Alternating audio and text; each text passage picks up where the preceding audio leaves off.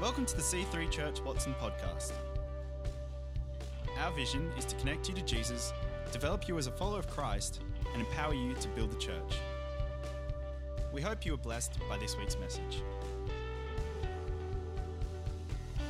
Well, good morning, church. How are we all today? Everyone enjoying their uh, home imprisonment? Uh, I've ordered a beautiful bright orange uh, jumpsuit that should be coming from Amazon soon. That's going to be, make me feel a lot more uh, at home. What we're doing there, we set up a plastic panel on the dining room table with holes in it that we talk through uh, when people want to uh, have an interview with me. I get put in solitary confinement if there's too many bad jokes. So, um, all in all, it's exciting being in prison, isn't it?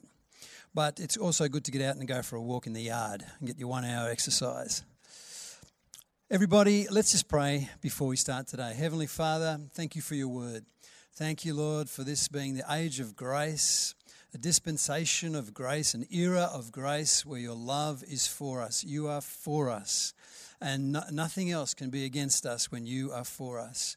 And I pray a blessing upon all of us as we hear your word today, that we're released from religion and set free to worship you in the fullness of your grace and power in Jesus Christ. Amen.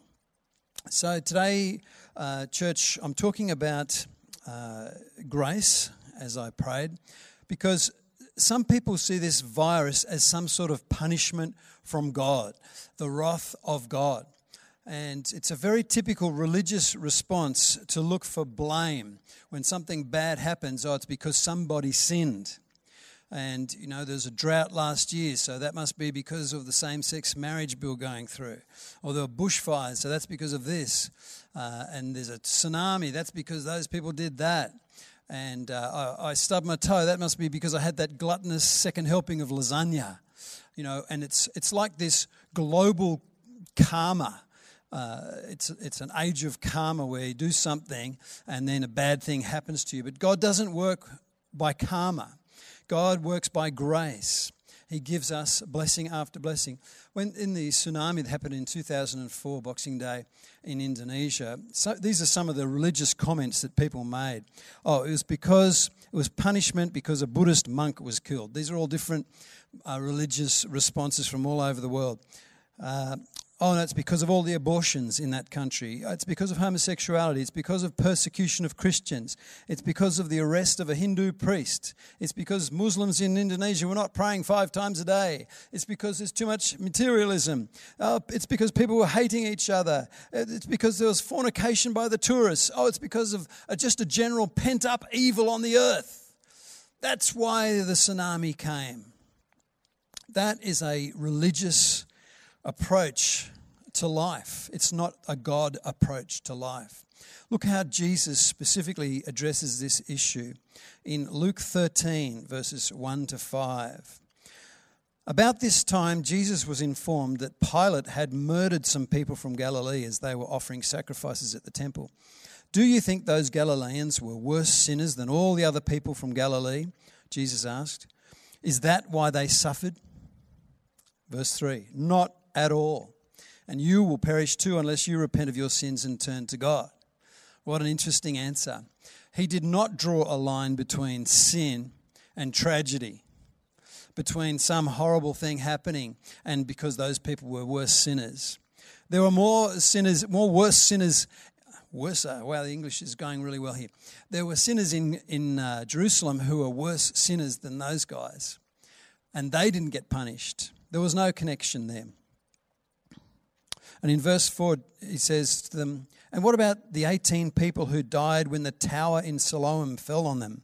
Were they the worst sinners in Jerusalem? No. And I tell you again that unless you repent, you will perish too. Here's a natural disaster, a tower falling down, and Jesus specifically said it's not because of their sin. Isn't that interesting?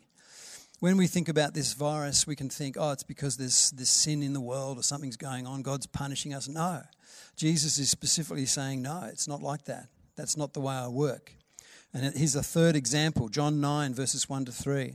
As Jesus was walking along, he saw a man who'd been blind from birth.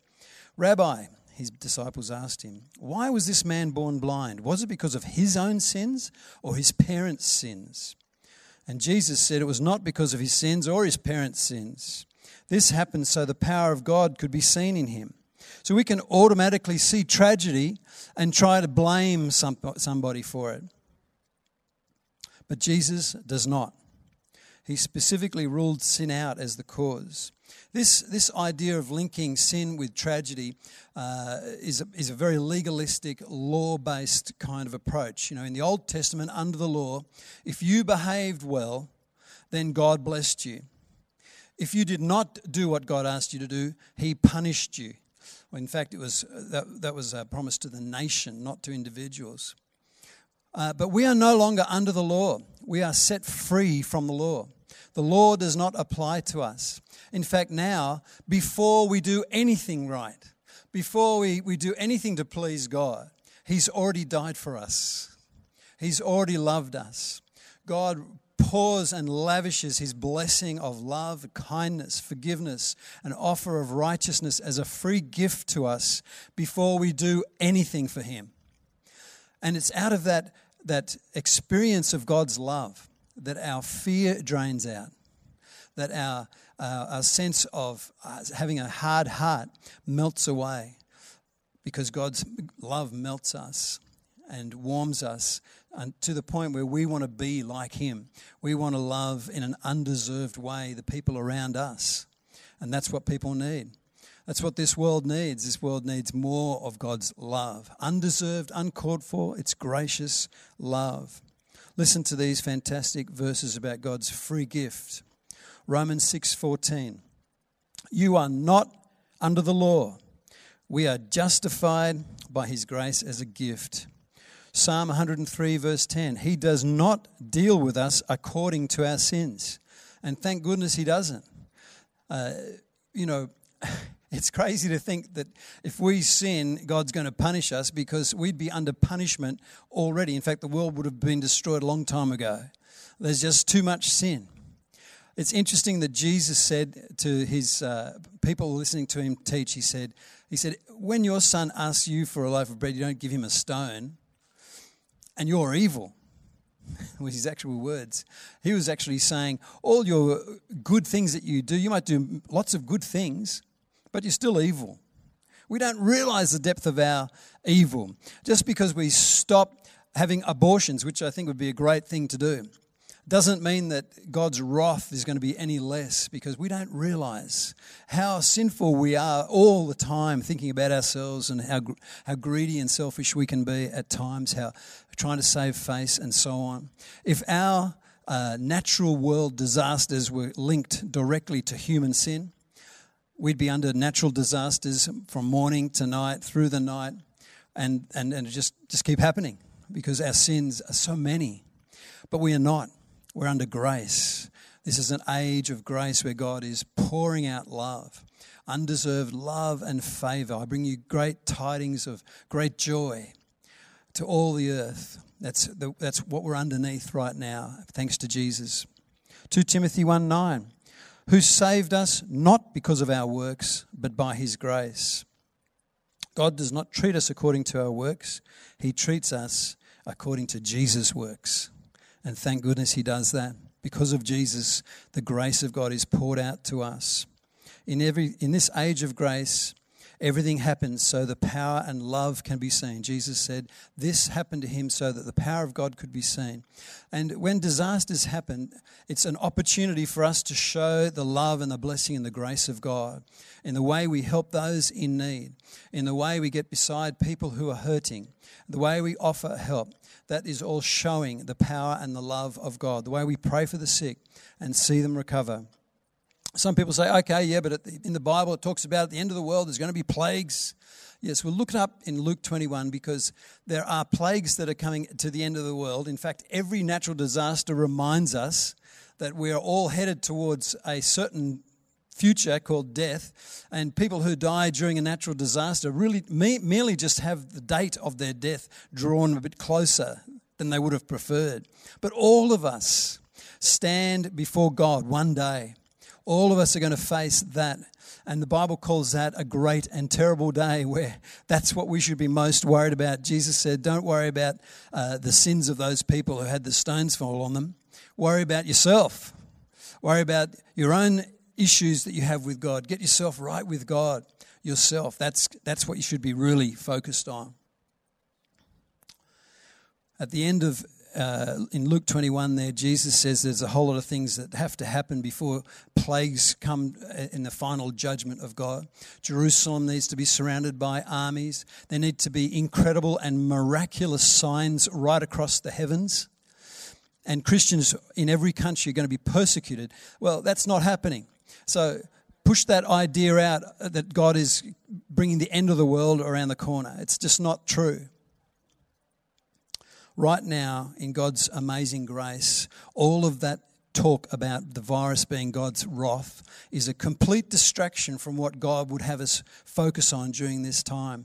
Because the devil is always trying to move people away from the place where they're reaching out to God. And he put Moses, the devil put Moses out in the desert where he couldn't do anything. What did God do? He brought the burning bush into Moses' world and spoke to him. The devil put Joseph in a prison to try and lock him away. What did God do? He gave him incredible supernatural dreams. Uh, the devil sent David out of Jerusalem as a fugitive to run away and be chased. What did God do? He brought along some mighty men to be with him. And he gave David psalms that he'd write down in the future. And he gave David incredible, miraculous opportunities uh, where the king that was chasing him came right in without knowing, right under David's control. God was bigger than that situation. God is bigger than this situation. Elijah was hiding in a cave. God brought to him a whisper. Paul was in a prison, locked away by the devil, trying to stop him. What happened inside that prison at that time? Well, it's the opportunity for Paul, for his creative juices to come out, and he started writing letters. Whereas before he'd go and visit the churches that he'd uh, founded, when he was in prison, he couldn't do that. So he wrote them letters. And because of that, those letters have been collected and they form most of our New Testament. God can take whatever situation we're in and turn it round for good. In fact, the Bible promises that God works together for good for those who are fulfilling the call that God has on their lives and who love God. So we can trust God to, to meet us. And the question for us during this time of the virus is are you listening for that whisper yourself? Are you locating that burning bush yourself? Are you finding some creative juices that you've now got time to really explore? Are you hearing the whisper? Are you hearing the dream? Are you seeing the dream?